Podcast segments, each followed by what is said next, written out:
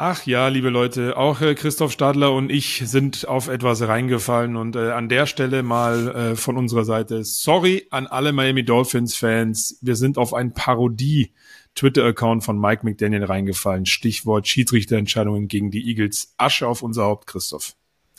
Ich hätte es dem Headcoach der Dolphins zugetraut, aber es darf uns natürlich nicht passieren, äh, dass wir darauf reinfallen. Es war auch nicht so versteckt, das äh, rauszufinden, dass ein Parodie-Account ist. Ja, das war dumm von uns, darf uns nicht passieren ernst gemeinte Sorry dafür. Aber Flo, hast du gesehen, was ich auf Twitter... Endzone, der The Zone NFL Talk. Ja, dann starten wir rein in Ausgabe Nummer 14. Endzone, der The Zone NFL Talk. Schön, dass ihr wieder mit dabei seid. Schön, dass Flo Hauser wieder mit dabei ist. Mein Name ist Christoph Stadler und das ist tatsächlich der Podcast vor Frankfurt Spiel Nummer 1. Oh, das yeah. ist doch mal eine Sache. Ich habe richtig Bock. Das wird eine richtig geile Woche, aber natürlich müssen wir äh, in dieser Folge oder dürfen wir, muss man ja sagen, in dieser Folge auch ein bisschen zurückschauen und freuen uns aber auch vorausschauen zu dürfen auf dieses Frankfurt Game. Wir werden Günther Zapf heute zu Gast haben und äh, Christoph, äh, es ist aber eine Menge passiert. Und es war die Trade Deadline und leider beziehungsweise auch nicht leider. Was halt immer, jede Woche gibt's genau, Verletzungen. Gibt's, gibt's Verletzungen und die ein oder andere Neuigkeit. Die News. Ja, dann lass uns mit äh, positiven Nachrichten anfangen Gott für. Linebacker der Packers. Es gibt auch noch positive Nachrichten. Rashawn Gary hat einen neuen Vertrag unterschrieben, vier Jahre, 96 Millionen Dollar, kann bis zu 107 Millionen Dollar teuer werden für die Packers, wobei man sagen Mhm. muss, der hat sich das äh, Geld tatsächlich verdient. Das ist der beste Pass-Rusher bei den Packers. Ähm, letzte Saison ja noch ein Kreuzbandriss. Ich finde, er ist schnell wieder zu alter Form zurückgekommen. Auf Deutsch würde ich sagen, nee, ist gar nicht Deutsch. Auf Englisch würde ich sagen, ein No-Brainer.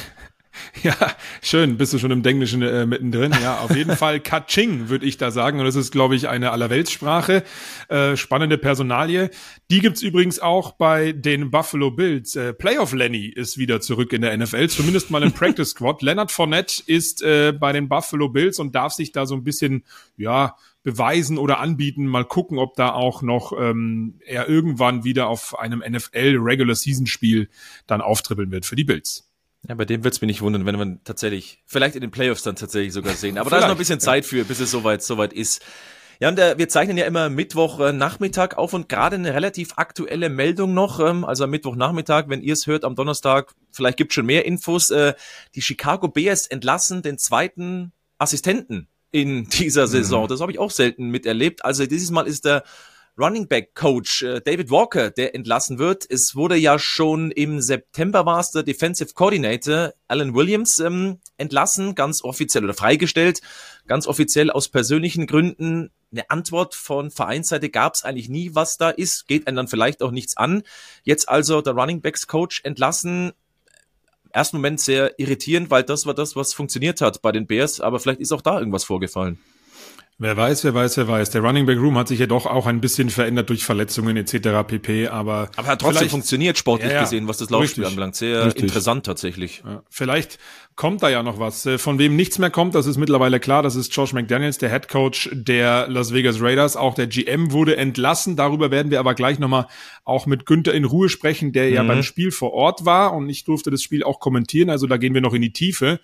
Äh, vorher noch eine andere Meldung, Stichwort. Ich sag ähm, mal so, ganz kurze ja. Unterbrechung. Ich durfte es anschauen. Meine Güte, waren die Raiders schlecht. Meine Güte. Ja, Kurzer. Einschub. Das stimmt. Ja, absolut berechtigter Einschub. Ähm, weitermachen werden wir mit einer Verletzung. Jetzt kommen wir leider auch zu negativen Sachen. Jetzt geht's los, ja. Kendrick Bourne hat sich äh, das äh, Kreuzband gerissen und wird damit dann auch dementsprechend äh, übernächste Woche nicht in Frankfurt mit dabei sein. Saison aus für Bourne, der ja eigentlich in den letzten zwei Wochen ja so eine aufsteigende Ja, der beste. Patriots-Spieler Ja, für mich tatsächlich. absolut. Das tut Ja. mir extrem weh, weil den hätte ich gerne live gesehen, weil genau wie du sagst, ich fand, der hatte eine gute Form, aufsteigende Tendenz. Auf den habe ich mich echt so ein bisschen gefreut. Na, okay, jetzt natürlich wieder eine Verletzung, wie so häufig. Und dann können wir sie vielleicht ein bisschen durchgehen, was äh, Quarterback-Verletzungen Mhm. anbelangt. Auch das ist ja so ein leidiges Thema in dieser Saison. Lass mich mal aufzählen. Ich habe es mir aufgeschrieben. Also wir haben Desmond Ritter. Da gab es eine Concussion oder er wurde auf eine Concussion untersucht, dann auch geklärt. Zur Halbzeit kam aber Taylor Heinecke und er hat auch durchgespielt. Ganz spannend, was äh, Arthur Smith gesagt hat, äh, jetzt vor Woche neun. Wir müssen mal schauen, wie fit sich äh, Ritter fühlt und wir müssen Wege finden, Spiele zu gewinnen. Da höre ich eine latente Kritik so ein bisschen auch raus. Also mich würde es jetzt nicht wundern, wenn Heineke tatsächlich äh, wieder spielt für, mhm. für die Falcons. Ähm, irgendwie ist die Position weiter nicht ganz optimal und gegen die Vikings, da kommen wir auch noch gleich drauf zu sprechen, kann man natürlich auch einen Sieg einfahren. Warum? Das werdet ihr gleich hören. Ich mache nochmal weiter mit den ja. Quarterbacks. Äh, Matt Stafford hat sich am rechten Daumen verletzt bei den Rams. Tyrod Taylor, der Ersatz ja von Daniel Jones, der hat sich am Brustkorb verletzt, also der zweite Giants Quarterback, wobei es bei Jones jetzt wieder besser ausschauen soll. Vielleicht spielt er dann am Wochenende. Wir haben Kenny Pickett mit einer Rippenverletzung. Da ist ein bisschen knapper, weil er Thursday Night Football ansteht gegen die Titans. Hat aber selber gesagt, dass er spielen wird. Also wenn er den Podcast hört am Donnerstag, also frühestens am Donnerstag, dann wisst ihr vielleicht schon, ob er spielt. Am Freitag ja. wisst ihr tatsächlich schon, ob er gespielt hat. So, so oder so wisst ihr dann auf jeden Fall Bescheid. Ähm, also der ist noch der, der am äh, harmlosesten getroffen wurde tatsächlich. Eine Meldung, die ja. mir dann aber richtig, richtig, richtig wehgetan hat. Wir haben ja auch geschrieben miteinander, Christoph. Ähm, das ist Kirk Cousins und die Achillessehnenverletzung, also gerissene Achillessehne er ist in seinem Contract Year. Die Vikings haben sich vielleicht so ein Stück weit gefangen. Jetzt ist alles wieder, ja, jetzt geht alles wieder bei Null los. In dem Alter 35 ist er, glaube ich, äh, und wie gesagt, der Vertrag läuft aus. Das ist schon und sensationell gespielt. Bitter. Ja, eben. Und er, das kommt noch dazu. Statistisch also, ein von ihm auch überragende Saison. Ähm, auch wenn jetzt äh, die die die das Front Office der Vikings schon vermeldet hat, eigentlich wir würden gerne Kirk Cousins auch wieder zurückhaben wollen, mhm. dann, wenn er dann wieder fit ist und spielen kann. Aber jetzt, Stand jetzt, tut mir das richtig, richtig weh für Kirk Cousins. Ja, nach Rogers, Achillessehne, jetzt Cousins, Achillessehne, extrem bitter. Und jetzt ist natürlich schon die Frage, Jefferson ist ja auch noch raus bei den Vikings und da kommen wir dann schon zu den Trade-Deadline-Moves. Ähm, was passiert jetzt in Minnesota? Sie haben mal einen nominellen Ersatzmann geholt mit, und da war ich schon überrascht, Josh Dobbs kommt von den ja. Cardinals ähm, mit einem Siebtrunden-Pick und geben dafür noch einen Sechstrunden-Pick ab. Also das ist dann der Tausch quasi. Muss ich ehrlicherweise sagen, mit Josh Dobbs, den hatte ich jetzt gar nicht so auf meiner Liste. Nick Mullins wäre ja so ein erfahrener Backup, der ist aber noch auf äh, Injured Reserve, also der kann jetzt gar nicht spielen. Josh Dobbs finde ich extrem spannend, hatte ich 0,0 auf dem Schirm, sage ich dir ganz ehrlich.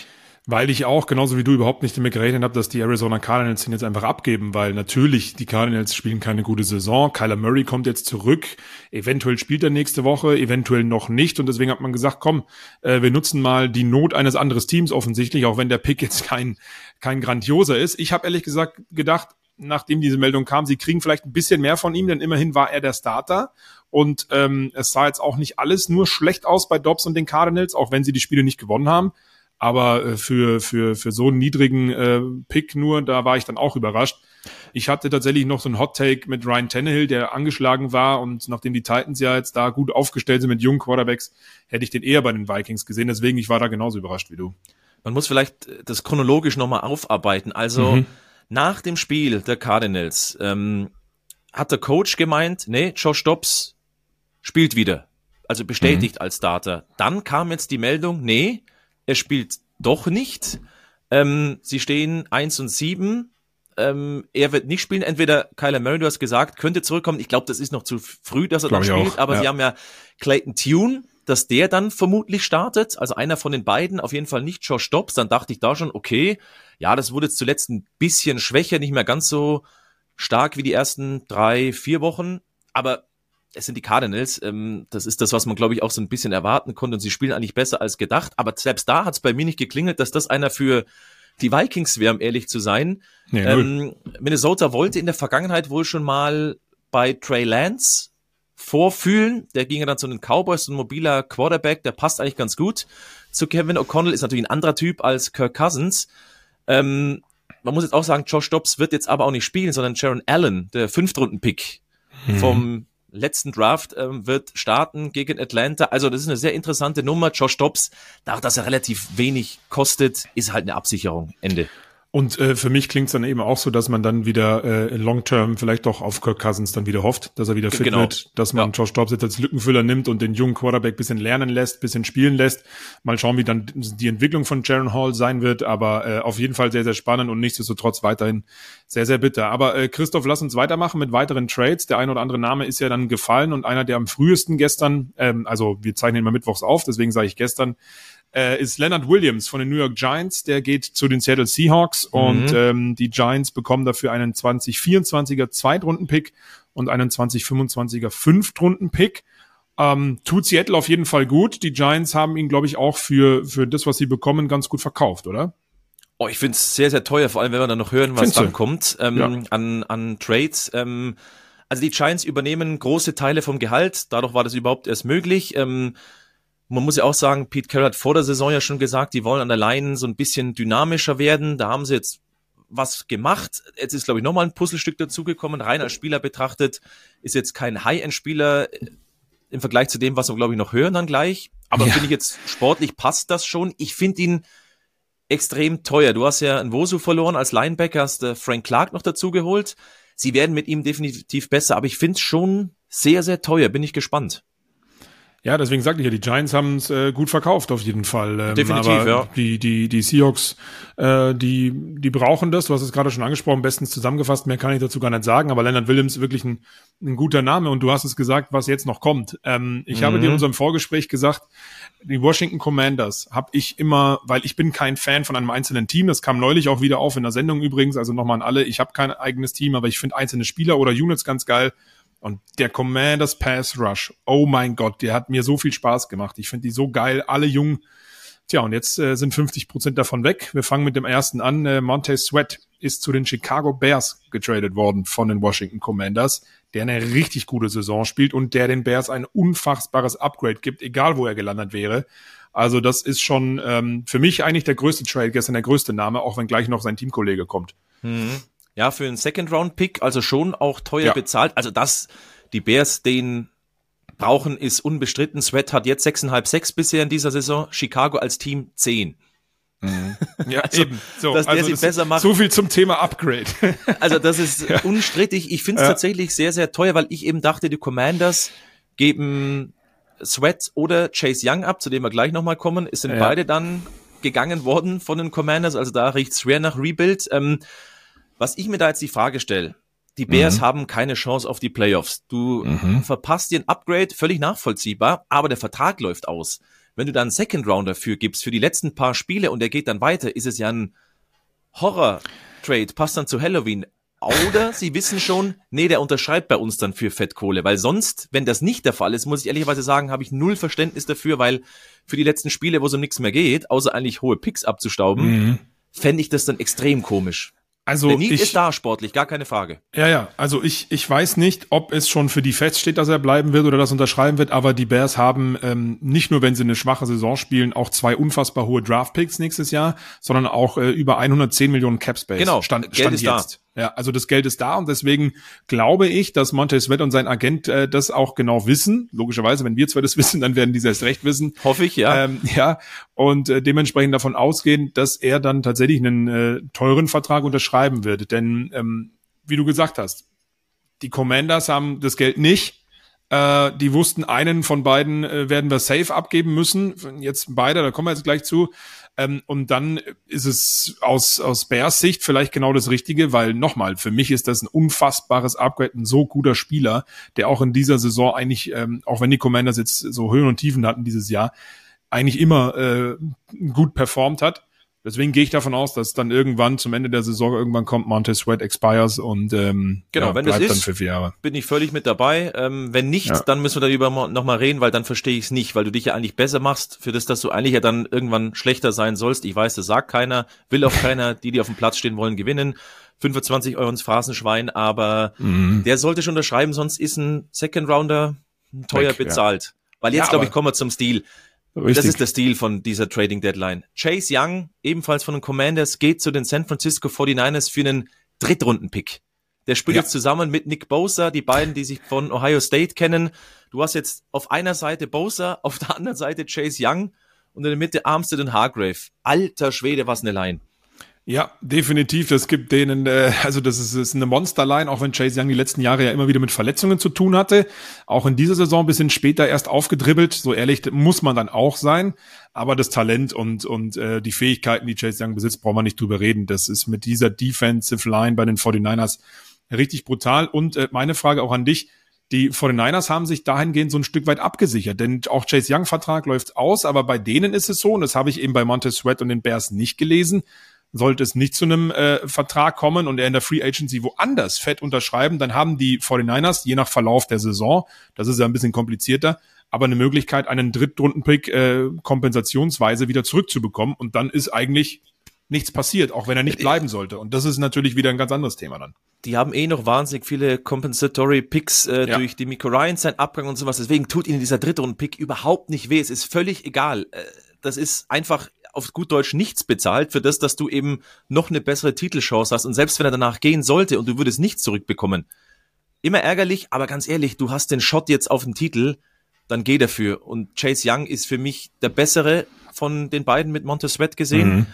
Ähm, klar, die Verletzungshistorie darf man nicht außer Acht lassen, aber das ist, das könnte für diese Niners-Defensive, die so ein bisschen geschwächelt hat, kommen wir vielleicht nachher auch noch drauf zu sprechen, schon auch nochmal ein, ich will jetzt kein Game Changer ja, oder von einem Game Changer sprechen, aber das macht sie halt nochmal so viel besser. Das ist schon irre.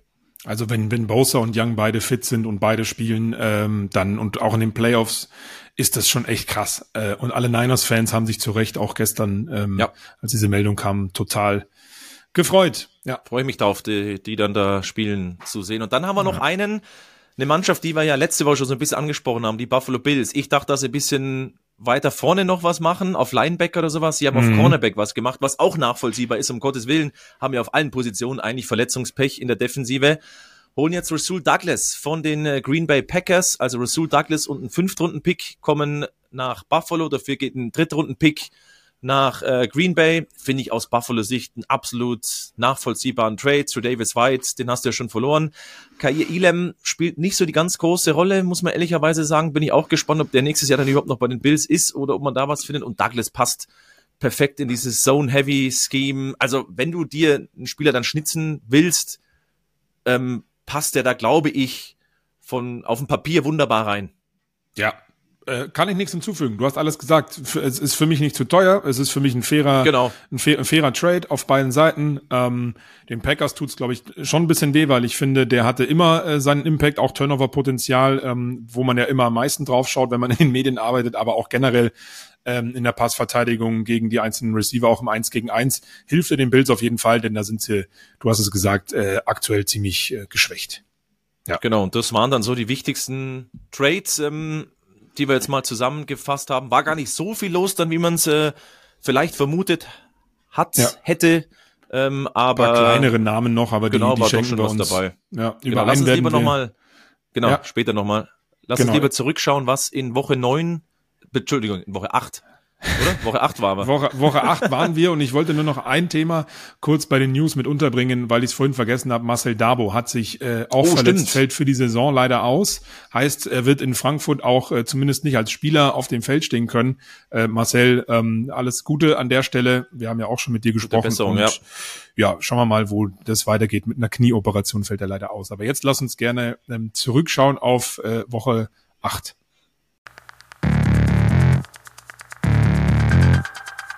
Ja, und bei der Rückschau, es ist wirklich viel passiert, wie ich finde, in Woche 8. Also das war ein, äh, ein unfassbar geiler NFL-Sonntag, auch in der NFL-Endzone. Aber eins, das herausgestochen hat, war natürlich das Traumdebüt für Will Levis. Vier Passing-Touchdowns in seinem allerersten NFL-Karrierespiel. Er ist erst der zweite Spieler, der das schafft seit 1970 mit vier Pässen in die Endzone in seinem ersten NFL-Spiel. Und witzigerweise war der andere auch ein Titan, Marcus Mariota im Jahr 2015. Aber Will Levis, das sah so gut aus, Christoph.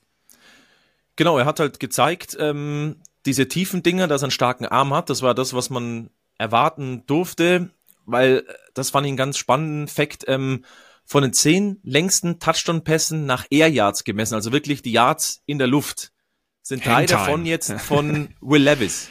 Ja, also drei von krass, diesen ne? zehn längsten Air Yard Pässen in der ganzen NFL-Saison sind jetzt von Will Levis. 52 äh, Air Yards und 56 Air Yards auf äh, die Andrew Hopkins, der mal am Ende drei Touchdowns hatte, und 55 Air Yards zu Westbrook Ikine. Also ist schon mal klar, das ist die Qualität. Man muss sagen, sonst war es dann gar nicht mehr so spektakulär, weil halt diese tiefen Dinger war, das was hängen bleibt, aber trotzdem ein super mhm. Debüt und für mich ist klar, ab jetzt der Kaffee, den ich auch nicht so oft trinke, aber mit Mayo auf jeden Fall.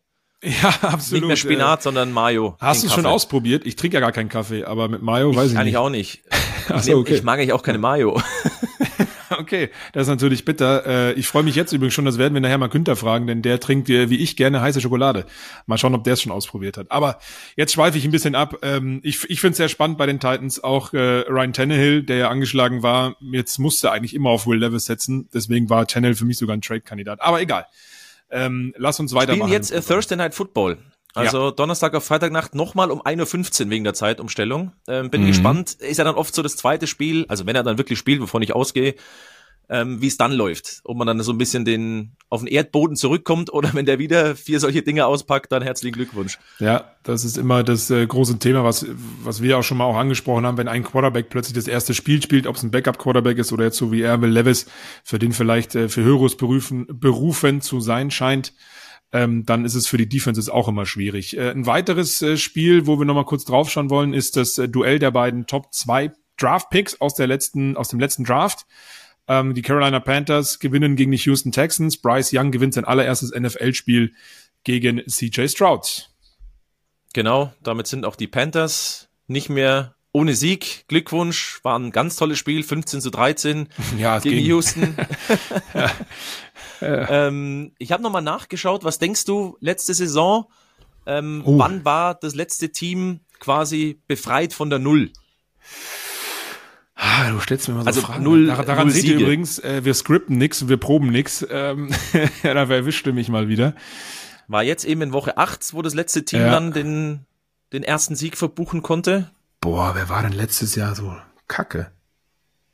Ich sag jetzt mal, ja, Woche, Woche, nee, Woche 7? Na, Woche 5 war's. Und wenn ich richtig im Kopf habe, ich wollte erst Woche 6 sagen. Sein. Es war ja. relativ früh dann sogar, ja. Ja, krass. Ich hatte erst, ich wollte erst Woche 6 sagen. Okay, ja, Woche 5 schon, ja, siehst du mal. Also hat's jetzt ein bisschen länger gedauert. Glückwunsch. Ja, da ist der erste Sieg. Ähm, Mund abputzen, weitermachen. So ist es. Und dann müssen wir noch über eine Mannschaft sprechen, die wir vor ein paar Wochen in den Himmel gelobt haben, völlig zu Recht. Jetzt die ja, San Francisco alle. 49ers. Dritte Niederlage in Folge gehen jetzt in die Bye Week. Boah, was, was machen wir mit den Niners? Ähm, Purdy, ja. ich will jetzt gar nicht sagen, dass er im Formtief ist. Eigentlich war es jetzt gar kein so ein miserables Spiel, nur jetzt ist genau das gekommen, was eigentlich alle auch angesprochen haben. Er spielt natürlich schon auch immer wieder gefährlich. Jetzt geht sich's aus, dass der Gegner Interceptions mhm. hat. Das waren jetzt zwei, in der Woche davor eine. Jetzt werden diese äh, bösen Fehler eben bestraft. Ähm, auf der anderen Seite, er ist ein junger Spieler, er ist ja trotzdem kein schlechter Quarterback. Ähm, das ist, glaube ich, was, was einfach mal passiert du darfst halt nicht als Niners immer darauf hoffen, dass dein Quarterback die Kohlen aus dem Feuer holt. Und so sind sie eigentlich auch gar nicht aufgestellt. In der Vergangenheit mit Garoppolo ja auch nicht. Ja, absolut. Also ich muss schon auch sagen, das ist ja da, da, was du immer auch sagst, es ist ein junger Quarterback, er wird seine Fehler machen. Denn ich war schon überrascht von der einen oder anderen Interception und auch Pässen da waren generell. Dinge dabei, absolut. Ja, von, von den Incompletions, die äh, überhaupt nicht gut aussahen, obwohl er zum Beispiel auch mal Zeit hatte. Ähm, aber auch da gehe ich mit. Es ist halt immer so ein Ding, man, man lobt den so hoch. Das waren ja nicht nur wir zwei, sondern alle anderen im deutschen, aber vor allen Dingen auch im US-amerikanischen Bereich. Brock Purdy, Cinderella Story etc. pp. Unfassbar geil geliefert. Wir haben es auch gesagt, ich glaube auch ich, ähm, bei den Niners, wenn einer mal einen schlechten Tag hat, fällt es nicht auf, weil dann ein anderer einen überragenden Tag hat, weil die vom Talent her in der Offense, in der Defense, jetzt ja auch noch mit Chase Young, ähm, auf beiden Seiten des Balles so unfassbar gut besetzt sind, rein von dem Potenzial her, was die einzelnen Spieler können. Und da zählt Brock Purdy dazu. Ähm, ja, die Frage ist, kommt jetzt irgendwas mit Mentalität, mit ein bisschen Kopf, mit ein bisschen Nachdenken mit dazu, wenn du drei Spiele in Folge verlierst? Aber grundsätzlich glaube ich, müssen wir uns nach wie vor keine Sorgen nee. um die 49ers machen, auch wenn sie jetzt nur noch Nummer zwei sind in der NFC West Stand jetzt. Ähm, aber Debo Samuel wird zurückkommen. Das hat Brock Purdy sehr geholfen. Da gibt's ja auch so eine witzige Statistik äh, mit Debo Samuel eigentlich überhaupt keine Fehler gemacht, überragende Zahlen ohne ihn.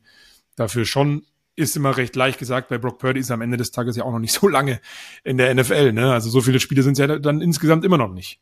Und die Bengals sind im Moment eine klasse Mannschaft. Also die Bengals gewinnen 31 zu 17 gegen die Niners. Ich habe gerade nochmal nachgeschaut, es waren dann 365 Passing Yards von Purdy. Mhm. Das ist jetzt auch nicht so schlecht. Dieses risikohafte, eben, eben das kommt halt auch nicht von ungefähr. Dass er dann mal da eine Interception kassiert, das, das, das passiert und war auch zu erwarten, ganz ehrlich. Dass jetzt natürlich zweimal so zuschlägt, ist bitter für ihn, aber ich glaube, dafür ist er gut genug, um da rauszukommen. Er war vor ein paar Wochen nicht der beste Quarterback der Liga, genauso ist er jetzt nicht der schlechteste Quarterback der Liga. Absolut. Ja. Ich finde viel schlimmer tatsächlich, was heißt schlimmer, viel auffälliger, die Defensive hat spürbar nachgelassen. Bei diesen hm. fünf Siegen, ich habe es mal aufgeschrieben, zu Beginn hatten sie acht Interceptions und 13-6, ähm, war eine Top 5 Defensive. Jetzt wurde es dann deutlich schlechter. Es waren deutlich weniger Interceptions. Okay, das ist auch ein bisschen spielabhängig, aber auch die Line hat weniger Sex produziert. Fünf jetzt. bei diesen drei Niederlagen. Also schon auch was, wo ich sage, liegt vielleicht sogar eher ein bisschen mehr an der Defensive. Auch die haben wir in den Himmel gelobt, weil immer wieder neuer defensiver Playmaker raussticht. War jetzt in den letzten drei Spielen halt so mhm. nicht der Fall. Ja, definitiv. Es ist um Fred Warner, ist es ruhiger geworden plötzlich. Ähm, der hat ja auch Back-to-Back-Spiele, die waren ja überragend.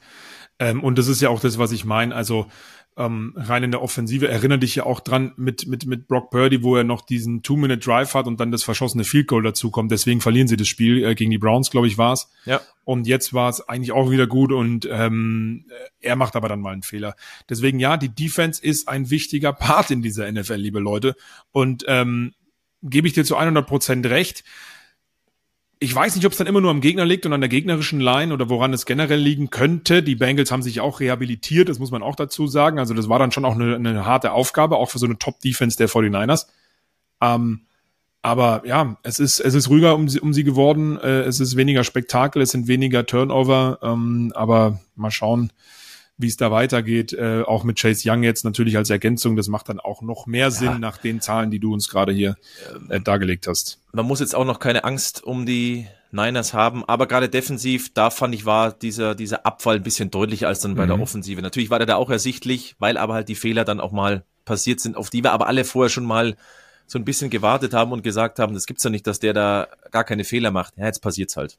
Ja, so ist es. Aber ja, wir werden es beobachten, wie es bei den Niners weitergeht und äh, kommen jetzt auf unsere, du hast es bei uns im äh, Gespräch, äh, wenn wir uns überlegen, welche Themen wir so machen, Tour de Zapf genannt. ja, ich bin ein ganz kreativer Mensch. Jetzt kommt Günni.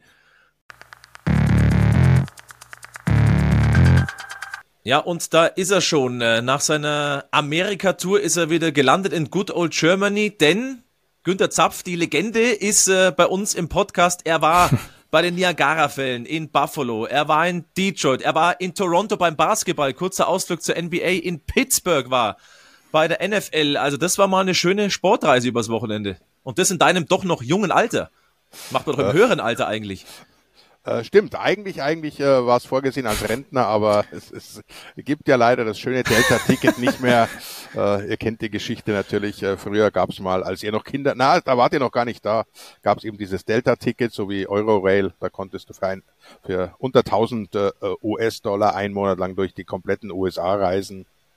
Inklusive Hawaii sogar damals. Äh, gut, da gab es jetzt kein Sportteam. Und das habe ich mir immer vorgenommen. Das machst du irgendwann mal und schaust dir jeden Tag irgendwo NBA, NHL, NFL, College, High School, alles, was es gibt. Aber dann habe ich angefangen, äh, über diese Sportarten zu berichten. Ging das natürlich nicht mehr, weil während der Saison äh, sollte man ja dann doch zu Hause sein und, und arbeiten, beziehungsweise in den verschiedenen Sportstätten und da kann man sich nicht woanders rumtreiben. Aber jetzt habe ich äh, das in verkürzter, kleinerer Form mal gemacht und zwar ja, sehr, sehr intensiv, aber auch sehr schön. Ja, das glaube ich auf jeden Fall. Wir haben ja äh, alle, du bist ja auch ein äh, Influencer per Excellence, ja, ja. wir ja, haben ja. alles äh, auch mitgekriegt mit, mit, mit Bildern und so. Äh, bevor wir gleich sportlich in die Tiefe gehen, wie war es denn so stimmungstechnisch für dich? Du hast ja auch äh, uns mal bei dem Detroit äh, Lions gegen äh, Las Vegas Raiders Spiel von vor Ort auch berichtet für die The Zone Übertragung. Du hast da erzählt, dass es überall eigentlich äh, rund, wenn es äh, Richtung Stadion ging, irre gewesen ist. Wie war es denn auch bei den anderen Standorten? Ja, war schon, war schon also emotional eine tolle Reise, weil es ging ja an, Christoph hat es angesprochen, in, in Toronto Mittwoch angekommen, dann gleich abends zum Basketball Eröffnungsspiel für die Raptors mit eben äh, Dennis Schröder, unserem Nationalmannschaftskapitän, unserem Weltmeister, der auch entsprechend vorgestellt wurde. Da hast du schon gemerkt, die haben richtig Bock drauf, äh, die Halle voll. Dann ist natürlich da extreme Stimmung. Sie haben gut gespielt, haben gewonnen, ist immer das Wichtigste. Du hast auch gemerkt, wenn Dennis am, am, am Feld ist, dann, dann lief was, sonst eher nicht so viel. Also da haben sie dann äh, versucht, den Vorsprung einigermaßen in die Zeit zu retten. Und dann äh, Buffalo ist eh, ich meine, Bills Mafia, glaube ich, äh, ist auch hierzulande bekannt und die sind wirklich so verrückt. Also das, was die da aufführen, schon Stunden oh ja. vor dem Spiel, rund, also wirklich überall. Das ist jetzt nicht so ein, ein Hotspot, sondern rund ums Stadion. Wir mussten aufgrund, ich weiß nicht, ob der Busfahrer sich nicht auskannte oder, oder die Polizei, die haben uns an unser, unser eigentlich vorgesehenen Parking-Lot vorbei, da muss man vorbei, weil, wie soll man denn da wieder hinkommen? Sind wir also wirklich einmal rund um das gesamte Stadion gefahren und überall hast du die Grills gesehen und die Musik und war, war, war echt geile Stimmung. Dann auch im Stadion natürlich, klar. Dann ging es nach äh, Penn State. Ich habe noch einen kleinen College-Abstecher gemacht am Samstag. Penn State, Indiana. Stimmt. So, ist halt College. Ich meine, das, das kannst du nicht vergleichen. Da ist nochmal was anderes los. Äh, wenn die ganzen Studenten kommen und äh, die, die vor 40 Jahren Student waren oder noch, noch länger, also da triffst du halt Leute, die wirklich sagen, ja, ich habe seit 50 Jahren hier eine Dauerkarte, weil ich war da halt am College und jetzt gehe ich zu jedem Heimspiel. So viele sind sie am College auch nicht. Und äh, das ist wieder bisschen eine andere, andere Geschichte natürlich, aber auch extrem unterhaltsam, weil mit einem Stadion, wo 100.000 100 Leute reinpassen, jetzt nicht ganz da waren, aber, aber gute 80 waren es auch. Ja. Und dann ging es nach Pittsburgh, das ist sowieso äh, also eine von vielen unterschätzte Stadt. Ich weiß nicht, ob, ob ihr schon mal da wart, aber kann jedem nur raten, fahrt mal nach Pittsburgh.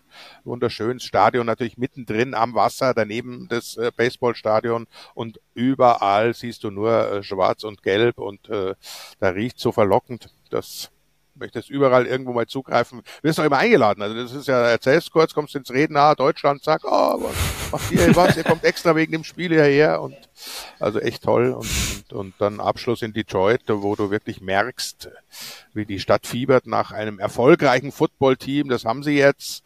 Und, und äh, das merkst du der Stadt auch an, schon beim Reinfahren, die ganzen äh, Plakate, die du siehst. Und auch äh, da werden die Billboards inzwischen natürlich gebucht, Go Lions und so weiter. Und, und dann im Stadion sowieso. Also so, so eine Lautstärke habe ich echt noch selten erlebt im ganz normalen Regular Season Game. Dann lass uns doch mal deine, deine sportlichen Eindrücke auch so ein bisschen mitnehmen. Vielleicht starten wir mit Pittsburgh gegen Jacksonville. Es war jetzt kein offensives Feuerwerk, 20 zu 10 für Jacksonville. Und meine Frage an dich, das ist die, die ich mir ganz dick überlegt habe, beziehungsweise musste man nicht wirklich überlegen, ist die Pittsburgh-Offensive live genauso schlecht wie am TV? wie drücke ich es äh, politisch korrekt und, äh, und höflich aus? Ja. äh, ja, es ist. Okay. Aber, wir, wir haben auch diskutiert. Also, was dann ist da los? Äh, das ist doch, das ist doch Wahnsinn, dass da nichts ist, geht. Genau, ist, ist es, äh, ist es die Office, ist es Kenny Pickett oder ist es Matt Canada? Das ist die große Frage, denn es war wirklich einfallslos. Anders kann man es nicht ausdrücken. Immer wieder mit dem Kopf äh, durch die Wand versucht. Das hat Jacksonville bekanntermaßen ja auch nicht die schlechteste Verteidigung, vor allem gegen den Lauf. Und wenn du, wenn du das schon weißt und trotzdem schicken sie da die Jungs immer wieder. Warren war noch ein bisschen besser unterwegs als Harris, aber da ging eigentlich gar nichts. Und, und, und die ersten drei, glaube ich, drei oder sogar vier Drives, three and out. Dann ist die Stimmung natürlich erstmal schon, uh, bumm. Und, und wenn sie nicht mhm. dann nochmal äh, durch glückliche Umstände und, und ein Blackout in der Defense rangekommen wären, wäre das eh ein, ein Debakel geworden für die Steelers. Aber genau das ist die Frage, woran liegt's? Weil die Defense ist, wenn du es anschaust, also die Offense, Entschuldigung, ist einfallslos, einseitig gestrickt, da kommt nix. Und äh, die Spieler eigentlich würden es ja hergeben. Also mhm. Offense Line, klar, die ist sicher nicht die beste der Liga, aber gibt's andere, andere Coaches, die können da auch drumrum Play callen. Mhm. Ja, das ist ja auch die große Frage. Ähm, deswegen wäre das auch meine Frage gewesen, so stimmungstechnisch auch zu dem Moment dann, als äh, ähm, Pickett ja auch runter musste und mit Trubisky da war. Das sah am Anfang so okay aus und dann war es aber doch auch wieder sehr eindimensional. Ähm, das ist bei der Offense, da haben wir auch schon vor ein paar Wochen drüber gesprochen. Gefühlt haben sie einen Big Play mal im Kreuz von Pickett auf Pickens ähm, und dann machen sie dann doch irgendwann ihren Touchdown, aber ansonsten geht dann nicht viel. Also die Balance und das Play Calling ähm, egal wer es war. Ich weiß nicht, wie, wie du Trubisky dann auch von vor Ort wahrgenommen hast, aber das ist halt einfach nicht gut gewesen gegen Jacksonville, die halt einfach gerade, finde ich, sage ich jede Woche, auf den Linebacker-Core und mit einem Tackling überragend sind mit ihrer Defense. Eben, da musst du dir irgendwas einfallen, da muss, da muss was anderes kommen.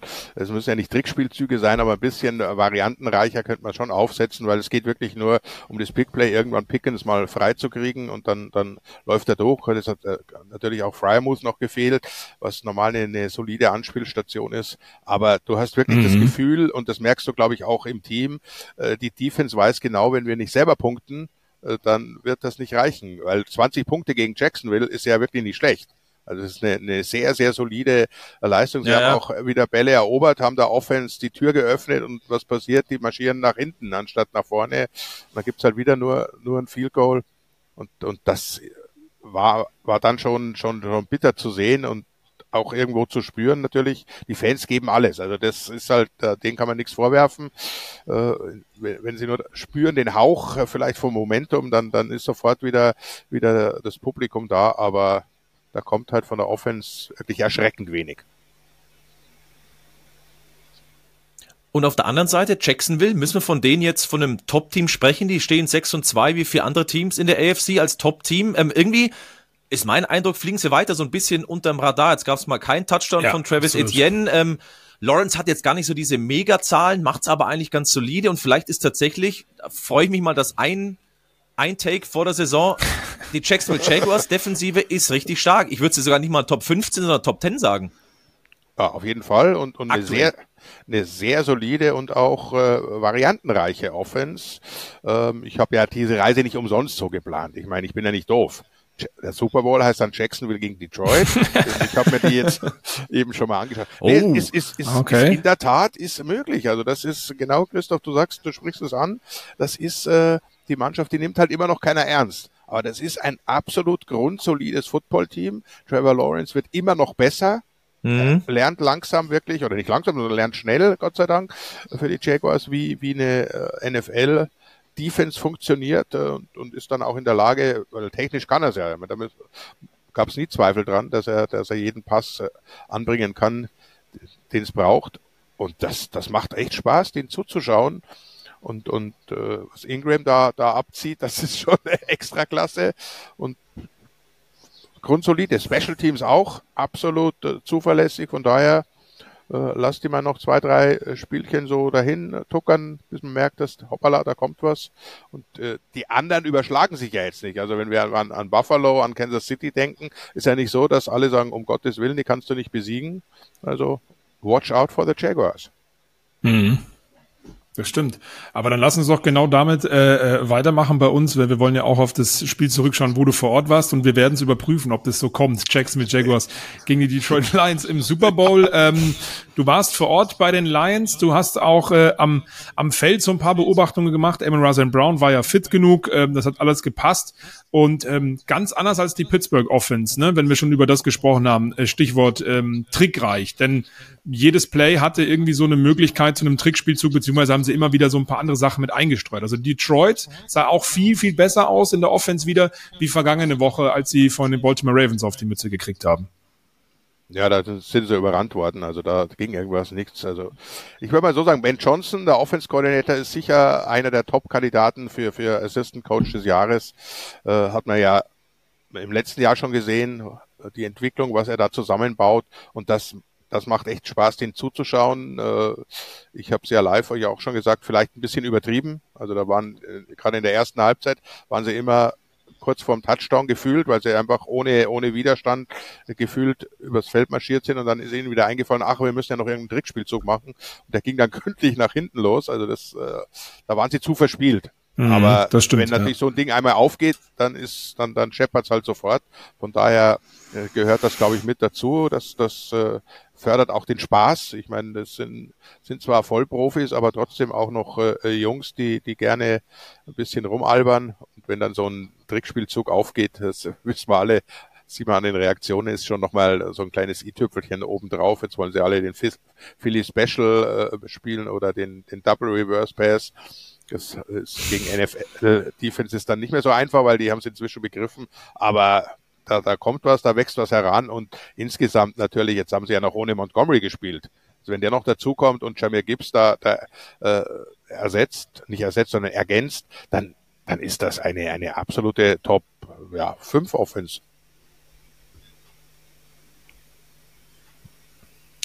Äh, das Endergebnis war ja 26 zu 14 für die Lions, eigentlich fast schmeichelhaft aus Raiders Sicht, oder? Das hätte eigentlich deutlicher sein müssen, wenn man ganz ehrlich ist. Ja, Stichwort Über, Red Zone. Ja, die, die Raiders besprechen wir gleich nochmal, da ist auch ein bisschen was passiert, aber das hätten die Lions eigentlich auch komfortabel sogar noch gestalten können, gemessen an der Qualität im Vergleich zu den Raiders. Ja, also die haben das Maximum rausgeholt, was überhaupt nur möglich war. Ich meine, wenn wenn wenn äh, Jared Goff nicht irgendwie äh, de, de, äh, einen Schwächeanfall erleidet, äh, wie, er, wie er den Pass da incomplete werfen will und so ein 75 Jahr Touchdown äh, ganz komisch, ja. Six gibt, dann dann geht das Spiel noch deutlicher aus und äh, Flo hat es ja auch kurz an, angerissen. Die äh, stand ja 9-0, also drei wirklich tolle Drives. Die hatten, glaube ich, zwischenzeitlich mal 250 zu zu 20 Yards und haben halt neun Punkte draus gemacht. Das also das, das ja, irre das Spiel hat, hat, hat nie, du hattest im Stadion nie das Gefühl, oder ich hatte nie das Gefühl, dass da irgendwas passieren könnte, obwohl die ja immer wieder so ein bisschen rankamen, aber, aber das, dazu war Detroit viel zu, viel zu solide und viel zu überlegen. Ja, überlegen vor allen Dingen auch in den Zahlen. Ich glaube, ich habe es ja auch mit Ingo Seibert kommentieren dürfen. Äh, wir waren zwischendurch mal sehr verdutzt, als wir bei den Total Yards gesehen haben, dass die Lions, es war im vierten Viertel dann bereits 350 Total Yards mehr hatten als die Las Vegas Raiders. Also das war schon äh, sehr bemerkenswert. Ähm, muss man, muss man ganz klar sagen. Natürlich, äh, die Lions Offense, viele haben jetzt auch im Nachgang darüber geredet, Amon Ra St. Brown hätte seinen allerersten Touchdown-Pass werfen können, wenn er auf den einen Receiver da geht. Ja. Aber das, das nur noch mal am Rande. Ähm, wir wollen natürlich auch über die Las Vegas Raiders. Ja, warte äh, noch kurz. Eine Frage so, ja. noch zu den Lions, nämlich äh, Donovan Peoples-Jones haben sie sich jetzt noch Stimmt, geholt ja. zur Trading Deadline. Günther, wie ist deine Einschätzung? Ich habe die ganze Zeit gehofft, dass vielleicht noch ein bisschen eine größere Lösung auf Receiver kommt. Also ich finde mit Amon Ra und äh, Sam Laporta bist du gut bestückt. Sonst muss ich ehrlich sagen, für den ganz großen Wurf fehlt mir auch die Qualität. Ich mag den Peoples Jones, bei den Browns jetzt gar nicht die große Rolle gespielt, muss man ehrlicherweise sagen. Ist das aber genug für die dann doch Ambitionen in Detroit, weil man ja dann doch weit kommen will? So schnell geht's ja dann auch. Ja, so viele sind ja nicht auf dem Markt, also die, die, die du jetzt noch hättest kriegen können. Aber sie haben offensichtlich äh, verstanden, dass ihr, ihr äh, toller Pick Nummer eins, also ihr Erstrunden-Pick, äh, der Williams, der, der Receiver, der offensichtlich in der Birne ja auch nicht so ganz helle ist mit seinen, mit seinen Wetteinsätzen. hat er noch Glück gehabt, dass er nur ein paar Spiele gesperrt war. Ja. Aber äh, ich habe den auch äh, gesehen, das ist kein Erstrundenpick. Also das haben sie wohl jetzt begriffen, dass das nicht die Ergänzung zu Amon Ra ist. Mit Laporta haben sie voll äh, zugegriffen, der, der schlägt 100 Prozent ein, aber sie brauchen schon noch eine Ergänzung, denn, denn äh, Amon Ra St. Brown ist schon so der, der Possession Receiver underneath und, äh, und dann soll Peoples Jones wohl eher so der, der für die etwas längeren äh, Geschichten sein und eben die Ergänzung und äh, ich finde, dass das zeigt auch, dass sie wirklich versuchen, vielleicht jetzt schon den ganz großen Schritt zu machen und erstmals in ihrer Geschichte in einen Super Bowl einzuziehen. Aber, aber ist er tatsächlich äh, besser als ein Josh Reynolds oder Khalif Raymond, die ja da auch noch. Sage ich schon mal ja. Okay, okay. Ich glaube ja. Ja gut. Auch, ja, aber man hat ja länger nichts von ihm gesehen, ne? Also das muss man ja schon auch sagen. Er war bei Teams, wo er aktuell halt, oder was Aber heißt, er wurde bei, den Browns für mich auch nicht gut genug eingesetzt. Der kann ja, okay. mehr, als er zeigen durfte. Ich glaube, das könnte schon passen. Ich hätte, wie gesagt, nur eine etwas höhere oder größere Lösung noch gesehen. Ich finde, dass der eigentlich ganz gut zu den Lions passen könnte. Ja, ich finde es halt, äh, als ich es erst äh, gelesen habe, fand ich es interessant, warum die auf der Receiver-Position jetzt nochmal aktiv werden, äh, weil mit Reynolds, mit Raymond, da haben sie natürlich schon, schon Leute, und, und vielleicht äh, kriegen sie ihren, ihren Star oder ihren vermeintlichen Star Receiver noch, noch auf die Spur. Aber unterm Strich wissen sie natürlich von, von jedem Training, äh, was die Jungs wirklich können und das sind nicht die Burner und äh, da wollten sie jetzt nochmal zuschlagen und da sehe ich Peoples Jones äh, durchaus in, in sehr, sehr prominenter Rolle. Also ich glaube auch, dass der mehr kann, als er, als er in Cleveland zeigen durfte. Und äh, ein, ein Name wäre für mich natürlich noch interessant gewesen, der sich das vor Ort anschauen durfte, Devante Adams, der sich vielleicht gefreut hätte, wenn er getradet worden wäre. Ja, das muss man an der Stelle mal dazu sagen. Für alle, die es noch nicht mitbekommen haben sollten, das habt ihr mit Sicherheit nach der Niederlage gegen die Lions und nach der Trading Deadline haben die Las Vegas Raiders ihren Head Coach Josh McDaniels und auch den GM äh, entlassen. Ja, Günther, wie hast denn du das? Das würde ich nämlich vorher erstmal fragen wollen. Vor Ort wahrgenommen, diese Offense, wir haben schon drüber gesprochen, ähm, Jacoby, also kein Receiver von den Las Vegas Raiders hatte in der ersten Hälfte einen Catch. Ähm, Devante Adams hatte ein paar Targets, hinten raus auch sehr, sehr wenig. Und man hat ihm vor allen Dingen, aber auch ein paar anderen Spielern, auch Jacoby Myers, diese Frustration bei uns an den TV-Schirmen ähm, ja richtig angesehen. Wie war das denn vor Ort? Wie hast du das beobachtet? Ja, ich habe natürlich äh, da den Vorteil, dass man, dass man halt auch in den Auszeiten und so weiter auf die Bänke schauen kann. Also da, da stimmt's einfach nicht. Also das ist äh, ein Team, das was was wir aus der Entfernung beobachten. Nur jetzt gab es unter der Woche ja das, das, das Team-Meeting, wo jeder mal sagen durfte, was ihm auf dem Herzen liegt. Das spricht jetzt nicht für eine gesunde, äh, mhm. gesunde Mannschaft, wo, wo, wo Trainer und, und Mannschaft an einem Strang ziehen. Dann die Tweets von einigen Spielern, die, die in der Vergangenheit äh, im Stadion doch relativ viele Plakate feiert, Josh McDaniels und so, so zieht sich das durch und das hat man am Feld gesehen. Ich meine, äh, Devontae Adams hatte ein, ein Target, auch gut geworfen, da war er selber schuld, den hat er dann rumgedantelt und, und letztlich dann doch nicht gefangen. Äh, dann hat, war er einmal komplett frei, wäre ein easy Touchdown, Walk-in gewesen, dann, dann sieht ihn halt Jimmy nicht oder, oder trifft ihn nicht. Also da passt alles äh, zusammen, dass nichts funktioniert. Das, an wem es jetzt festzumachen ist, Genau, mhm. das ist das große Problem. Aber ich äh, waren eine kleine äh, oder größere Gruppe da unterwegs. Da, da redet es natürlich auch im Prinzip nur darüber. Und, und dann fragen sie mich immer, sage ich, es gibt halt die Personen, die sind sehr, sehr gute Koordinator, vor allem wenn sie ins entsprechende Umfeld eingebaut mhm. werden mit dem entsprechenden Headcoach. Dann willst du natürlich, das ist so im Leben, du willst mehr und, und auch im Job, dann, dann werden die irgendwann Headcoach, aber dafür sind sie nicht gemacht. Schau, schau dir einen Nagy an, das wird nicht funktionieren. Schau dir jetzt auch Brian Dable, müssen wir da glaube ich mit reinnehmen, mhm. äh, dieses Spiel zu verlieren gegen die Jets Hut ab, wie man das hinkriegt. Da muss man schon alles falsch machen, was geht. Das gibt's. Und ich glaube, Josh McDaniels ist, ist auch so ein Typ, der, der überfordert ist als Head Coach. Und zwar denke ich im Bereich der, der Menschenführung. Dass er das nicht hinkriegt, dass er kein Team bauen kann als Team, sondern sich vielleicht zu sehr vergeistigt in seinen Plänen und so weiter. Und dann meint er natürlich, klar, er kommt aus, aus New England, meint er natürlich den Bill Belichick machen zu müssen. Das nimmt ihm keiner ab. Dazu ist er zu jung, da hat er das Standing nicht. Und wenn er jetzt so äh, gestandene Profis, äh, Multimillionäre da meint, äh, auf die harte Art und Weise anzugehen, das ist nicht mehr zeitgemäß. Und von daher glaube ich, liegt schon an ihm. Die, ich kann die Entscheidung äh, voll und ganz nachvollziehen. Ob es noch was bringt, das ist was ganz anderes, aber die Frustration, um da nochmal drauf zurückzukommen, die hast du wirklich auch selbst, ich war relativ weit oben, von da oben noch gespürt, dass da in der, in der, in der Raiders-Mannschaft nichts zusammenpasst. Bist du überrascht über den Zeitpunkt? Das hat man jetzt ein bisschen lesen und hören können. Ich sagte es, ich bin überrascht, dass er nicht schon nach dem Spiel entlassen wurde, weil ich fand es desolat tatsächlich. Jetzt natürlich diese Entlassung, nach der Trading Deadline, ähm, da ist jetzt auch nichts mehr passiert. Also ich bin gar nicht mehr überrascht, dass er jetzt in der Saison entlassen wird. Ich hätte es tatsächlich nach dem Spiel schon gedacht, weil ich so unfassbar desolat fand. Ähm, ich glaube, dass es wirklich mit der, mit der äh, Trading Deadline zusammenhängt, dass sie noch irgendwelche Pläne hatten und wenn du das mal einfädelst, da ist ja der Head Coach schon auch mit involviert, äh, mhm. weil so schnell jetzt einen anderen installieren, interimsmäßig, dass der dann nochmal sagt, was, was er vielleicht gerne hätte auf, auf dem Trademark, das ist schwierig. Aber es ist ja auch, sage ich mal, die Spitze der Raiders. Äh, Herr Davis äh, hat halt da ein Footballteam geerbt, aber deswegen ist er ja noch keiner, der, der so viel Ahnung hat, wie er vielleicht meint. Von daher kann auch da natürlich ein, ein, ein mhm. kleines Problemchen sein. Jetzt haben sie halt dieses super Stadion, äh, ist alles bereitet in, in Las Vegas. Die sind verdammt dazu, Erfolg zu haben oder wenigstens ein bisschen besser zu spielen. Und ich, da steckt mehr Potenzial drin in der Mannschaft. Jetzt haben sie ja auch schon verkündet, dass wohl Jimmy G erstmal auf Platz zwei wieder zurückgesetzt ist. Nach dem Spiel auch vollkommen zurecht. Jetzt schauen wir mal, wie es, wie die Entwicklung weitergeht. Aber ich glaube, dass, dass ihnen das gut tun wird. Deshalb ist, ist äh, das als Notbremse durchaus noch akzeptabel.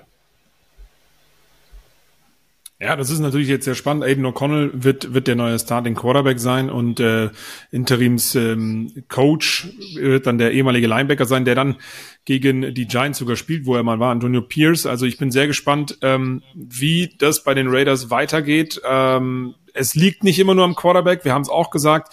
Äh, Jimmy G hat, ich glaube, einen Dreijahresvertrag, ein bisschen mehr als 70 Millionen dort. Den hat man jetzt auch nicht einfach so weggeben können. Alles zur Trading Deadline wäre das alles eine Woche früher passiert.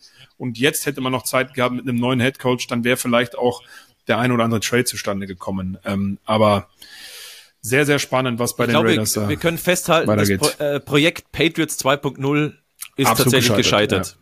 Das ja. äh, ist, glaube ich, die, die Quintessenz. Ja, Aber ich habe eine äh, Frage noch an Günther. Ähm, ja, bitte, bitte, bitte. Ja, sag gerne was mit in Detroit. Mach, mach, mach, ja, weil mach, der, mach, da, mach da, noch. War ja Matt, da war ja Matt Patricia, war ja Head Coach in, in Detroit. Ja. Da wollte er auch Detroit 2.0. Da gibt's ja, gibt's ja jede Menge Beispiele von, von äh, Zöglingen von Bill Belichick, die dann meinen, diese, diese Methode weiterzuführen und das, äh, das funktioniert nicht. Du, musst schon deinen eigenen Weg gehen als Head Coach und äh, nur das mitnehmen, was, was äh, positiv ist. Das ist sicher die Spielvorbereitung und so weiter, aber, aber das Gehabe, auch Bill Belichick hat ja große Probleme, der wird die Saison überstehen, weil ein Bill Belichick entlässt du nicht während der Saison, aber nee. wenn, wenn die jetzt nicht das Ruder rumreißen und jetzt haben sie ja wieder verloren, dann glaube ich, äh, wird er in den Sonnenuntergang verdientermaßen hoffentlich seinen Ruhestand genießen können.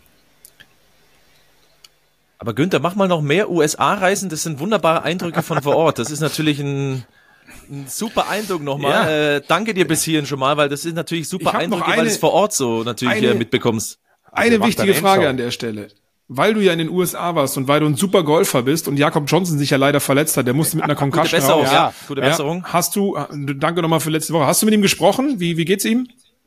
Äh, ich habe ihn nach dem Spiel nicht mehr erwischt. Das ist, äh, die, die werden ja da abgeschottet, natürlich gerade bei Gehirnerschütterung. Du darfst ja in die Kabine auch erst nach, nach der sogenannten Cooldown äh, Phase, die natürlich bei einem Team auswärts, wenn die verloren haben, noch ein bisschen länger dauert. Ich war dann noch kurz äh, bei Detroit in der Kabine, bei, bei, bei, bei Amon Ra, mit dem der, der hat auch ein bisschen was abbekommen, aber das ist normal, so ist Football.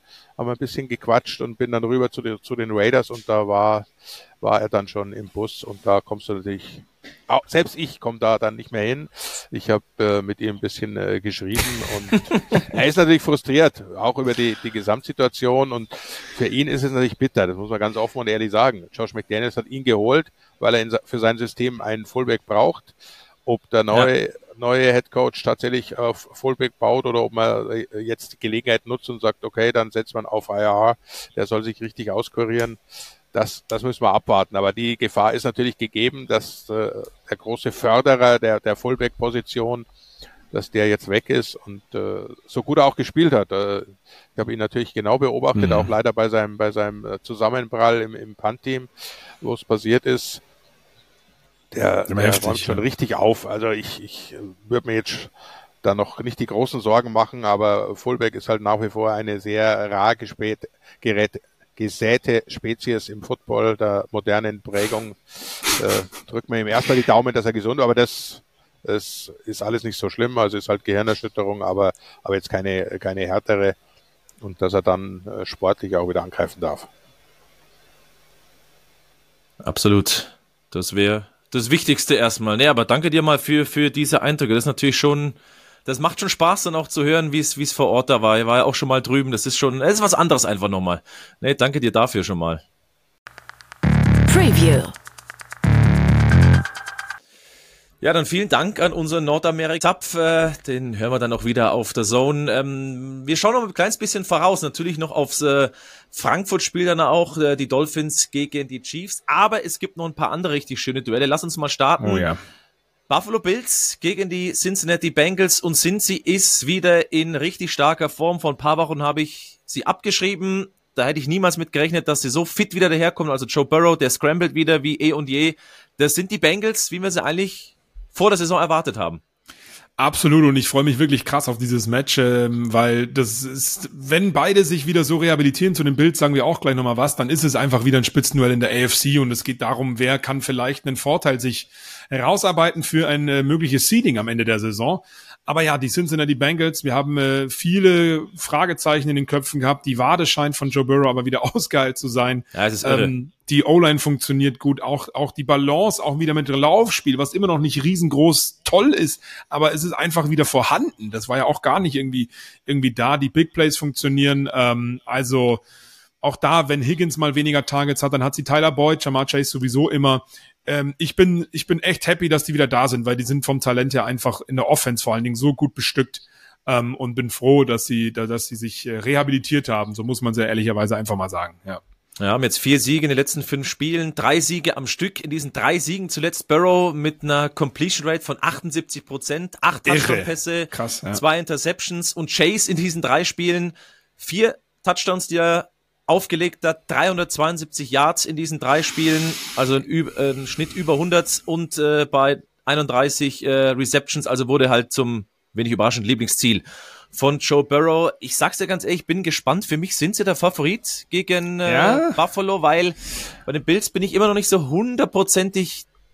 Ich weiß immer noch nicht so hundertprozentig, was es für eine Mannschaft ist. Äh, Allen sah dann schon wieder ganz gut aus. Ich denke mal, dass die Bengals versuchen werden, ihn aus der, aus der Pocket zu bringen. Da ist er nicht ganz so effizient. Auf der anderen Seite, wenn das Laufspiel bei Buffalo funktioniert, dann gewinnen sie ihre Spiele auch. Mhm. Wenn sie 100 plus Rushing Yards hatten als Team, stehen sie 5 und 0. Ja. Da kann man die Bengals durchaus schlagen. Ich, ich, ich wollte es gerade sagen, ich glaube, das wird ein Schlüssel sein, das Laufspiel wieder in Gang zu bekommen. Da ging es ja auch immer noch darum, holen sie vielleicht noch jemanden namhaften dazu. Auch wir haben darüber gesprochen in der bis zur Trade Deadline. Die Passing Offense ist die viertbeste der Liga rein, was die Yards pro Spiel anbelangt, ja. Und ähm, auch da finde ich aber sehr spannend gegen die Cincinnati Bengals Secondary. Ich weiß aber tatsächlich nicht, ob die Bills ähm, vielleicht äh, den Bengals nicht doch ein Schippchen schlagen könnten, denn das wäre eine Frage. können sie das. Ja, ja, klar, aber das, das wäre eine Frage auch an dich, Stichwort Favoriten ähm, da sein oder nicht. Die Buffalo Bills, ja, da war das eine Spiel, ich glaube, es waren neun Sacks an Sam Howell mit dabei, aber haben die zweitmeisten Sacks der Liga. Und wir reden bei den Bengals immer und immer wieder über O-Line und Joe Burrow. Das sieht in den letzten Wochen bei den Siegen viel, viel besser aus. Aber wie siehst du dieses Matchup Buffalo Bills D-Line Pass Rush gegen die O-Line der Cincinnati Bengals? Ist aber ja für Burrow nichts Neues. Das macht er seit er in der NFL ja, ist. Eben, ja. Gejagt werden und dann die Dinger trotzdem schnell anbringen. Deswegen, boah, ich weiß gar nicht, ob ich das dann so, so besonders dann ansehen werde. Aber ähm, ja, ich glaube, dass die Form, ich glaube, ich habe letzte Woche auf die Bengals getippt gegen die Niners. Äh, ich tippe wieder auf die Bengals, weil die im Moment mir einfach richtig, richtig gut gefallen. Und ich glaube, dass sie, das wird ein knappes Spiel, aber die Bengals holen sich das. Ja. Äh, ist halt okay. ein geiles Duell. Wir haben Allen und Dix und auf der anderen Seite Burrow Chase. Das ist doch ein, ja, das reicht schon. Äh, gemalt für ein richtig, richtig geiles Matchup tatsächlich. Das reicht schon. Ich glaube, es kommt wirklich darauf an, wer von beiden Teams mit ihrer Defense eins dieser Duos oder generell die Passing Offense des Gegners limitieren kann und wer dann besser das Laufspiel in den Gang bekommt in diesem direkten Duell. Aber das ist nicht alles, äh, lieber Christoph. Ähm, oh ja? Wir müssen ja auch ein bisschen auf die Uhr schauen wieder. Aber ich kann euch eins sagen, es gibt noch ein weiteres richtig, richtig gutes Match, nämlich in der NFC und das auch noch in der NFC East. Ein Divisionsduell, die Dallas Cowboys gegen die Philadelphia Eagles. Das wird auch als Einzelspiel exklusiv am Sonntag bei uns auf The Zone laufen. Und äh, wir haben ja schon über die Eagles gesprochen. Ne? Die gewinnen ihre Spiele, immer noch nur eine Niederlage, alles wunderbar. Aber die haben so einen schweren Spielplan und der startet jetzt quasi oder geht weiter mit den Dallas Cowboys, wo viele noch sagen, Christoph, wie siehst du das? Sind sie jemand für Nummer eins, zwei Seed in der NFC und um weit in die Playoffs zu kommen, die Dallas Cowboys. Es ist heute, beziehungsweise am Sonntag, ein Prüfstein gegen die Eagles. Ja, es ist natürlich im ein, ein Formcheck, so würde ich es jetzt mal, mal nennen, wie gut sie dann da tatsächlich sind. Ähm, Im Moment sind sie wirklich gut, da kann man wenig Argumente finden. Was schon auffällig war, diese Klatsche gegen San Francisco äh, hat sie so ein bisschen wach geküsst. Ähm, ja. War jetzt ein starker Auftritt gegen die Rams, ähm, das 43 zu 20, vier Touchdown-Pässe und was mir eben gefallen hat, was es auffällig war, die Red Zone Offense schaut wieder besser aus. Mhm. Die ist jetzt noch nicht überragend, die waren jetzt vier von acht in den letzten beiden Spielen gegen die LA-Teams, ähm, aber sind zumindest mal bei 50 Prozent. Davor waren sie sieben von 19, das ist 37 Prozent. Und es wirkt auch alles ein bisschen kreativer, nicht ganz so plump und dann machen wir halt das Field Goal. Ähm, das gefällt mir bei ihnen deutlich besser. Und dann muss man sagen, wurde auch äh, CD Lamb wach geküsst. Mhm, ähm, absolut. Da bin ja. ich schon gespannt. Also ja. ähm, das Passing Game der Cowboys gegen die Passing Defense der Eagles, das ist für mich schon dann das, das Schlüsselduell, weil die Eagles jetzt, das muss man schon sagen, gegen die Commanders, da waren sie schon anfällig. Also Sam Howell hatte fast 400 Passing Yards, vier Touchdown-Pässe, wurde einmal gesackt, einmal Sam Howell gesackt. Da geht die Pace ja in den Keller für den neuen NFL Rekord an Sex äh, von dem Quarterback. Ähm, ja, ich bin wirklich sehr, sehr gespannt. Wenn das wieder so funktioniert, glaube ich, kannst du die Eagles da schon schlagen. Aus Cowboys Sicht. Ja, vor allen Dingen äh, bin ich auch sehr gespannt dann auch auf Kevin Bayard. Der wird dann noch mal mehr Snaps sehen äh, jetzt bei den Stimmt. Eagles. Also die haben sich verstärkt. Das haben wir letzte Woche ja schon thematisiert. Das brauchen wir nicht wiederholen. Deswegen ist das definitiv ein ganz klarer äh, Schlüssel für mich auch, inwieweit die Dallas Cowboys äh, Offensive Line jetzt wieder mal länger auch gesund bleibt, mal wieder zusammenfindet. Das sah gegen die Rams wirklich sehr, sehr äh, gut aus. Und dann bin ich eigentlich bei beiden ähnlich wie es bei Bills gegen Bengals der Fall ist. Nur hier vielleicht noch ein bisschen weniger. Wirklich wirklich auf die Passing Offenses beider Teams einfach gespannt, weil auch da sind die Eagles die letzten zwei Wochen auch gegen die, gegen, gegen die Commanders. Das war ja auch irre mit vielen Yards und vielen Punkten. AJ Brown, ähm, nur mal um einen zu nennen. Ist ja gerade wirklich, ja. Also dementsprechend, das, das, das wird schon, ihr merkt es an den Namen her, wir könnten darüber stundenlang sprechen, auch in der Passing Offense richtig, richtig stark, aber ich glaube auch da werden die Defenses die große Rolle spielen, wer kann wen limitieren? Und da sehe ich die Eagles ein bisschen vorne, Stichwort äh, Scramble-Eye, Tush-Push, ähm, Quarterback-Draw und wie es alles heißt und das normale Laufspiel dann noch dazu rund um die Eagles Offense und Jalen Hurts. Ja, da tue ich mir tatsächlich schwer mit einem Tipp. Da freue ich mich einfach auf ein wirklich gutes Spiel und ihr könnt, wie du es gesagt hast, live auf der Zone. So sieht's aus. Dann sehen, es ist das späte Spiel, oder? 22.25 Uhr, wenn yes, ich den Kopf habe. Klar. Haben wir wieder die normalen Zeiten. Ja, so ist es. Und dann lasst uns noch zum großen Highlight natürlich des Wochenendes kommen. Das äh, erste Frankfurt-Spiel. Die Kansas City Chiefs haben es mit den Miami Dolphins zu tun. Das ja beste Spiel außerhalb von Nordamerika, glaube ich, ähm, mhm. überraschenderweise kommen nicht beide mit einem Sieg daher, sondern Kansas City verliert nach 16 Erfolgen am Stück mal wieder gegen die Denver Broncos. 9 zu 24 war ein schwacher Auftritt, Mahomes Grippe geschwächt, ja, aber da hat gar nichts funktioniert und die Dolphins dann doch wieder souverän, 31-17 gegen die Patriots. Mhm. Ja, ähm, du hast es angesprochen, die Kansas City Chiefs, Mahomes ist aber wieder fit, das haben wir schon mitbekommen, ähm, die sind ja alle auf dem Weg nach Frankfurt, beziehungsweise schon da, während ihr diesen Podcast hört oder seht, bei uns auf der The Plattform. Und ähm, also ich finde es einfach nur, wir haben ja auch schon ein paar Meetings gehabt, was wir alles machen wollen. Denn dieses Spiel werdet ihr natürlich auch live am Sonntag ab 15 Uhr auf The Zone sehen dürfen. Äh, Christoph und ich sind beide vor Ort. Und Christoph, ganz ehrlich, wir haben ja schon ein paar äh, Calls deswegen gehabt. Und wenn man sich einfach nur alle Zahlen anguckt und wie sie spielen, unabhängig davon, dass die Kansas City Chiefs letzte Woche verloren haben und da gar nichts zusammenging, ob es wirklich nur an der Grippe von Mahomes lag, sei jetzt mal dahingestellt. Ist, glaube ich, auch die, zu billig, ja. Ja, ja. Wenn die alle Normalform haben, dann knallt das ja ohne Ende. Muss es eigentlich, rein von den Statistiken her. Passing Game, Punkte der Offenses. Da sind sie alle beide äh, ganz oben in dieser Liga. Also das und, und Laufspiel bei den Dolphins auch noch. Die Chiefs hinken da ein bisschen hinterher. Aber das wird ja, das kann ja nur geil werden eigentlich. Ja, da freue ich mich drauf, tatsächlich diese Rushing Offense der Dolphins dann zu sehen auch eben live, mhm. weil da ist Kansas City, da sind die Chiefs anfälliger, sind ja auch ohne Linebacker Nick Bolton, das haben wir ja vor einer Woche schon euch mitgegeben mit der Handgelenks-OP, der wäre da schon auch im Laufspiel in der Defensive durchaus hilfreich gewesen. Ja, da bin ich tatsächlich gespannt. Die Dolphins jetzt zweimal kein überragendes Laufspiel, aber bei der Offensive ist ist alles ausgleichbar. Du hast mit Tyreek Hill einen ehemaligen Chief eine Riesenwaffe. Der hat in den letzten vier Spielen jetzt immer einen Touchdown aufgelegt. Ähm, der wird doppelt und dreifach motiviert sein gegen das Ex-Team. Ähm, Neuen Rekord gebrochen mit den 1000 Yards nach acht Spielen. Ne? Also. Genau, also ja, selbst wenn dann das eine, der eine Punkt kein so ein Faktor ist, kommt der andere Punkt ins Spiel. Wenn sie beide zusammenkommen, ist diese Offense eigentlich nicht zu stoppen. Ja. Auf der anderen Seite natürlich Kansas City eine Offense, die das schon auch mitgehen kann und ich erwarte sie schon wieder besser. Das war wahrscheinlich so ein Warnschuss, mhm. ey, durchmarschieren geht nicht. Und es ist ja oft so, dass du gegen schlechtere Mannschaften irgendwie einen schlechten Tag auch hast. Die Broncos waren an dem Tag auch gut, das muss ich noch dazu sagen. Das sollte man nicht nur sagen, die Chiefs waren schlecht, sondern die Broncos das auch stimmt, richtig gut. Ja, das gehört mit dazu. Ähm, was so ein spannendes Duell für mich werden wird, ist das Duell da an der, an der Line of Scrimmage, welche Überraschung, aber Chiefs lassen halt viel Quarterback Pressure zu und auf der anderen Seite die Dolphins haben die viertmeisten sechs. Und wenn sie da durchkommen zu Mahomes, der scrambled zwar wie ein Weltmeister, wenn sie da durchkommen und diese Offense da limitieren können, dann mhm. wird es schwierig für jedes Team mit der Dolphins Offense mitzukommen. Ja, bin ich, bin ich bei dir. Normalerweise, ja, bin ich bei dir. Ich finde es aber auch sehr, sehr äh, interessant, wie die Miami Dolphins mit ihrer Offense da daherkommen. Ich meine, äh, beste Total Yards Offense, beste Punkt, äh, äh, äh, Passing Offense, beste Rushing Offense, ja, so. Alles beste Offense.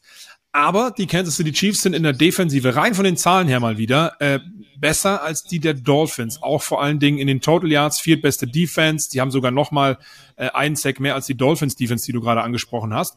Und da bin ich wirklich gespannt, inwieweit das vielleicht ein Thema wird, weil die Kansas City Chiefs Defense für mich äh, besser aufgestellt ist als die der Dolphins. Ja, hundertprozentig. Und, und ich auch interessant finde, dass die Dolphins eben in ihren Niederlagen bisher gegen wirkliche Contender verloren haben. Ja, also äh, gegen die Eagles und gegen die Bills. Und jetzt kommen die Chiefs. Alle anderen Siege waren so Teams, wo man sagt, ja, die könnten vielleicht einen Wildcard-Spot bekommen oder die spielen gar keine Rolle. Ähm, das ist für mich schon so ein Thema, muss ich sagen, ähm, weil es wieder eine sehr, sehr gute Defense ist, gegen die die Miami Dolphins daran müssen. Ja, das ist eben auch das Faustpfand dieses Jahr ja von den Chiefs, dass die Defensive eben ab Woche eins eben ja. stark war. Jetzt haben sie 24 Punkte kassiert. Das ist jetzt aber auch nicht unbedingt die Welt. Okay, die Broncos, dass sie 24 Punkte machen, das ärgert einen dann wahrscheinlich schon mehr. Äh, aber die haben nie mehr als 24 Punkte kassiert. Davor waren es nie mehr als 21. Jetzt kommt aber natürlich eine andere Offense. Aber genau das wäre auch noch ein Punkt gewesen. Gegen die Bills waren sie chancenlos, die Dolphins, mhm. muss man so hart sagen. Gegen die Eagles war es ausgeglichener. Ja, da gab es die Geschichte mit den Schiedsrichtern. Trotzdem waren für mich die Eagles da das Team, das in der Entwicklung einfach schon weiter war und das dann auch nicht unverdient gewonnen hat. Und die Chiefs sind eigentlich ja nochmal die Steigerung von allen. Das war eine schlechte Woche, wollen wir es nicht übertreiben. Davor waren sie schon richtig gut drauf. Also die haben die Chargers auseinandergenommen. Mhm. Die Woche ja, davor. Deswegen, ja, das sind schon auf beiden Seiten eigentlich überall richtig feine Matchups, auf die man sich freuen darf. Und eigentlich alles, was wenig Punkte sind, wäre fast eine Enttäuschung, weil wir alle damit rechnen. Das stimmt. Da, ja, absolut. Und ich kann euch eins sagen, äh, alles, was man so vernimmt, was geschrieben wird, was man auch sieht, die haben auch beide Teams, haben einfach unfassbar Bock in Frankfurt zu spielen. Das ist auch immer so, auch wenn es natürlich in erster Linie um den Sport geht, aber die wollen auch eine gute Leistung zeigen. Das kommt auch mit dazu. Gerade die Chiefs, die jetzt nach dieser Niederlage gegen die Broncos ähm, sich ein bisschen was anhören lassen mussten, ja. Ähm, also ich glaube, die sind auch alle ziemlich angestachelt, genau ihre Stärken, die wir jetzt gerade so ganz grob mal aufgezählt haben, weil sonst würden wir hier zwei Stunden sprechen ähm, auch zu zeigen am Sonntag in Frankfurt. Und deswegen wäre ich wirklich enttäuscht, wenn wir da so ein 9 zu 3 zur Halbzeit haben. Aber ähm, ich kann es ja, mir fast nicht vorstellen. Kann es mir ja. nicht vorstellen. Ja, ganz genau. Ich kann es mir auch nicht vorstellen. Das wird schon. Genau, das vielleicht wird noch zu erwähnen, die Dolphins Anfang der Woche schon gekommen, gehen ja. einen anderen Weg, während die Chiefs dann äh, ab Donnerstag oder seit Donnerstag da sind. Ähm, aus, aufgrund der Erfahrung, was sie in London schon mal gemacht haben, haben sie die Lions relativ deutlich geschlagen und Andy Reid vertraut da den alten Abläufen. Mal ja. schauen, ob das eine Rolle spielt. Wobei ich glaube, da sind die Chiefs gut genug mit der Erfahrung eben auch, auch wenn es schon ein paar Jahre her ist. Das ist jetzt, glaube ich, nicht der ausschlaggebende Punkt dann an diesem ja, Wochenende. Also das, das, das ähm, es war ja bei dem äh, London Games auch das Thema äh, bei den Baltimore Ravens. Wenn ihr euch erinnert, vor ein paar Wochen haben wir da auch im Podcast drüber gesprochen. Und ähm, es ist ja auch so ein bisschen Teambuilding, auch wenn man schon ein bisschen länger da ist. Aber bei den Chiefs muss man sagen, ich glaube, die sind Team genug und auch genau, ähm, was will sich auf den Skill-Position, ja, genau, auf den Skill-Positionen bei den Wide Receiver ein bisschen was verändert hat. Grundsätzlich sind die ja fast alle so zusammen und schon länger äh, erfolgreich. Also ich glaube, das brauchst du nicht mehr. Und wenn du dann deine Abläufe da hast äh, mit diesen Qualitäten, die die Offense, die Defense ähm, ja besitzen, dann dann sollte das äh, gar kein Thema werden. Ich bin ich bin echt sehr gespannt. Äh, was wir dann noch so mitbekommen, äh, bis, bis Sonntag das Spiel dann startet. Es sind auch alle Stars fit. Es ist jetzt keiner, wo man sagt, äh, der ist angeschlagen. Bei Mahomes muss man noch abwarten, aber auch der, so wurde es schon gesagt, ist wieder eigentlich überm Berg. Dementsprechend ähm, sollte da alles normal laufen und wenn es normal läuft, dann knallt. Definitiv. Nee, also ja. wir werden euch da informieren. Sonntag ab 15 Uhr sind wir dann auf Sendung, melden uns da aus Frankfurt und freuen uns auf das hoffentlich dann auch wirklich beste Spiel, das jemals außerhalb der USA oh, stattfand. Ja. Äh, die Erwartungen sind, gelinde gesagt, unermesslich hoch. Los geht's dann in dieser Woche schon, Thursday Night Football. Nochmal der Hinweis, 1.15 Uhr durch die noch nicht vollzogene Zeitumstellung, genau in den USA. Tennessee at äh, Pittsburgh. Und Sonntag eben ab 15 Uhr dann das Frankfurt-Spiel, wie gerade schon angesprochen, 18.30 beziehungsweise sobald das Frankfurt-Spiel vorbei ist, gibt's dann die Endzone, da gibt's einen smoothen Übergang, da übergeben wir dann an Majorika, der für uns dann mal in der Endzone übernimmt. Die Ob Red das so gibt's. smooth wird, der Übergang, ich weiß ja nicht. Schauen wir mal. Und natürlich Einzelspiele, Sonntag 19 Uhr, da haben wir die Commanders bei den Patriots. Die Patriots, die eine Woche später dann in Frankfurt sind gegen die Colts, könnt ihr euch da schon anschauen. Eben das Divisionsduell Eagles gegen die Cowboys 22.25 Uhr. Sunday Night Football, auch das gerade angesprochen. Bills at Bengals 2.20 Uhr. Und dann noch Monday Night Football 2.15 Uhr, Chargers at Jets. Wow, das äh, ja. ist einiges an Programm. Wird, wird fett. wie heißt es doch immer so schön? Ich glaube, als Schlusswort, da ist jetzt für jeden was dabei. Und dann sehen und hören wir uns am Sonntag und äh, spätestens nächste Woche hier wieder beim äh, The Zone Podcast, oder? Absolut. Das Potpourri der guten Laune. Bis nächste Woche. Oder bis Sonntag. Ja. Tschüss. Endzone, der The Zone NFL Talk.